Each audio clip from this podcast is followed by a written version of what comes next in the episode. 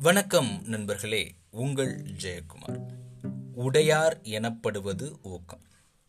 ஒரு மன்னருக்கு நாட்டிலேயே விலை உயர்ந்த முத்துக்கள் கிடைச்சது. அதை அவர் கோர்க்கிறதுக்கு முயற்சி பண்ணுறப்போ அவர்னால் அதை கோர்க்க முடியலை.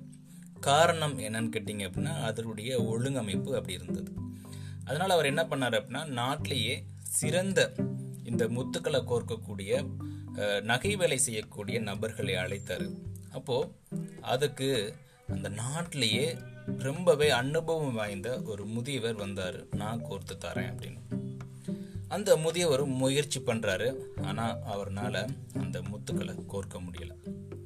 கொஞ்சம் மனம் வாடுறாரு. அப்போது அரசர்கிட்ட அனுமதி வாங்கிட்டு நான் வேணும்னா இதை வீட்டுக்கு எடுத்துகிட்டு போய் நாளைக்கு காலையில் உங்களுக்கு கோர்த்து தரவா? அப்படின்னு சொல்லி கேட்குறாரு அரசரும் அனுமதி கொடுத்துட்றாரு. வீட்டுக்கு வராரு பெரியவர்.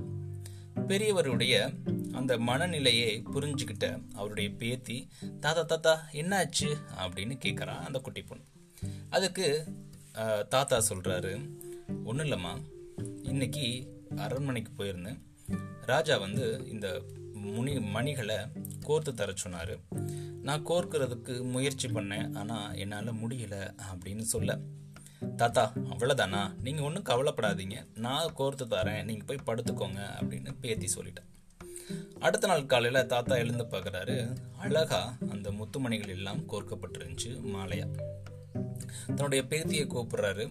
எப்படிம்மா பண்ண? அப்படின்னு கேட்க பேத்தி சொல்கிறா அது ரொம்ப சுலபம் தாத்தா. நூல் எடுத்துக்கிட்டேன். நூலுடைய இரண்டு பக்கங்களும் இனிப்பை தடவுனேன் இனிப்பை தடவிட்டு முத்துமணிகளை நேராக அடுக்கி வச்சுருந்தேன். எறும்புகள் போகக்கூடிய பாதையில். அது பக்கத்தில் நூலையும் வச்சுருந்தேன். அப்போது எறும்புகள் என்ன பண்ணுச்சு அப்படின்னா அந்த நூலை அப்படியே முத்துக்கள் ஓட்டைகள் வழியாக இழுத்துட்டு போச்சு.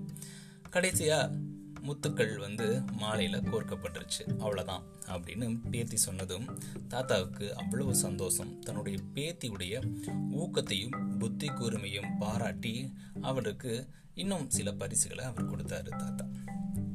இதைத்தான் தெய்வப்புலவர் வள்ளுவர் அவர்களும் அழகா சொல்றாரு. ஊக்கமுடைமை அப்படின்ற அதிகாரத்துல ஐநூத்தி தொண்ணூத்தி ஒன்றாவது குரல் உடையார் எனப்படுவது ஊக்கம் அஃதிலார் உடையது உடையாரே மற்று ஊக்கம் உடையவர்களே எல்லாம் உடையவர்.